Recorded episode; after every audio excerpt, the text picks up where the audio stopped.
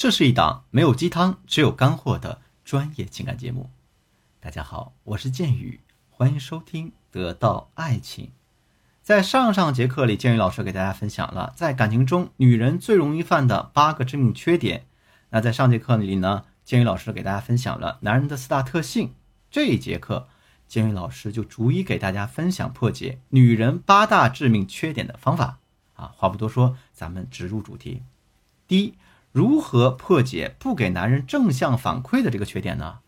比如说，你今天让他给你做饭，他答应了；你告诉他今天想吃烙饼，他为了省事儿，在美团外卖上给你点了一个披萨，并跟你这样说：“哎呀，这披萨跟烙饼都差不多，你将就着吃吧。”有些女孩子呢，因为这事儿就会发火。你看，我就让你给我办这么一件小事儿，你都打折扣办不好，你根本就是不想给我做，你对我就是不上心。No no no。当一个男人按照你的意愿做事，但是没有达到你心中的期许时，大家还是要给他一点鼓励的。比如，你可以这样说：“哎呀，亲爱的，今天吃了外国烙饼，那明天我能不能吃到中国烙饼呢？”有你在啊，我觉得天天吃烙饼都是极为美味的。注意，是鼓励而不是奖励，因为今天他们并没有达到你真正的预期。如果你奖励了他，他下次可能还给你买披萨。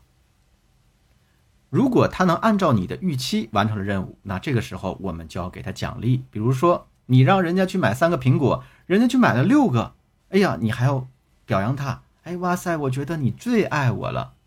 只有这样做，下次他才可能继续给你买六十个苹果。第二，如何破解呢？不合理发泄情绪这个缺点。当你自己心情不好的时候，你可以去旅游、购物啊，找你的闺蜜发牢骚。甚至可以反复听听建宇老师的专辑啊，你总之干什么都行，唯独不要去联系他。当你过了这个劲儿，那你这个离家出走的智商就回来了。这个时候，你才可以去找他说话。第三，如何破解干扰男人沉默这个缺点呢？当男人心情不好、闷着脑袋、不愿意说话的时候，我们该怎么办呢？我给大家分享的方法特别简单粗暴。如果他连发生什么事儿都没告诉你的话，你就去买两袋啤酒。扔在他面前撒个娇说：“哎呀，亲爱的，咱们玩个喝酒的游戏吧。”你记住，几瓶啤酒下肚，你想让他说的，他肯定会说；你不想让他说的，他也会说。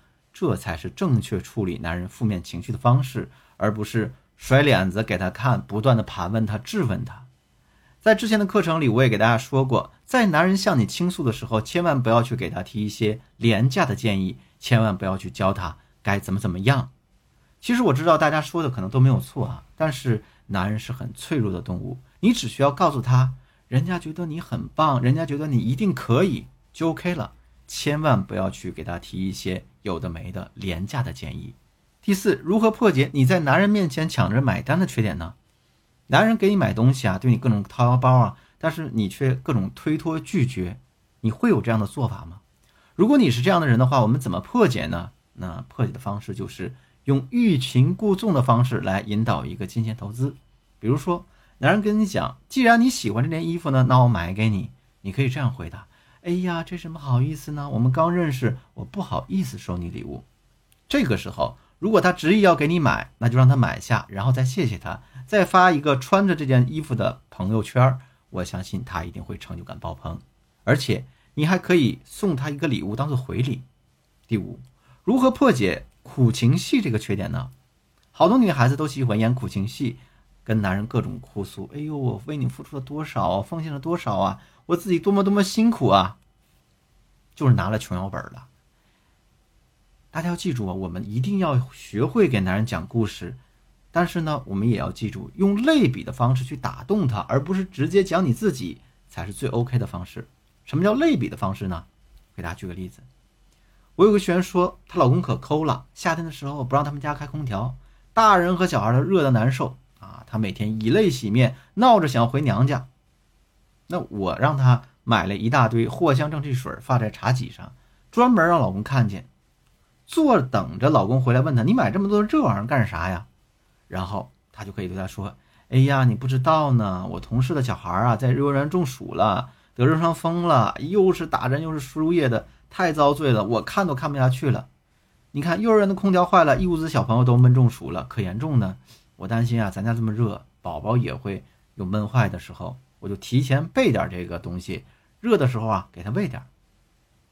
她老公听完这故事呢，孩子没到家，自己把空调打开了，你看这事儿不就搞定了吗？第五，如何破解女人患得患失的缺点？这个是心态上的问题，只能我们自己去慢慢调整、锻炼自己的心态。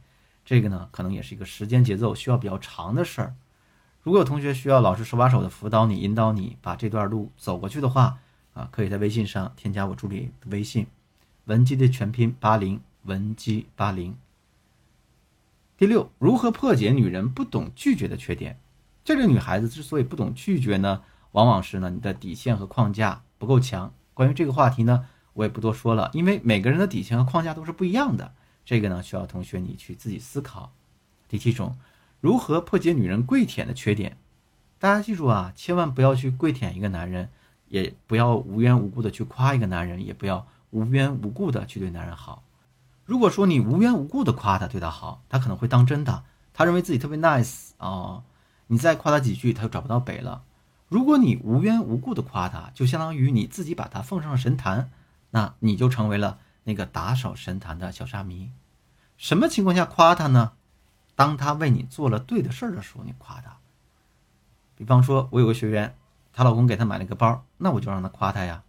啊，亲爱的，我觉得你不仅工作能力强，而且欣赏能力也很强。你看，你买个包，挑个包都这么有眼光，一眼就相中了我最喜欢、最经典的那一个。你这样夸他，他下次还会愿意给你买的。好了，这个内容到这儿就结束了。我是剑宇，我们下期再见。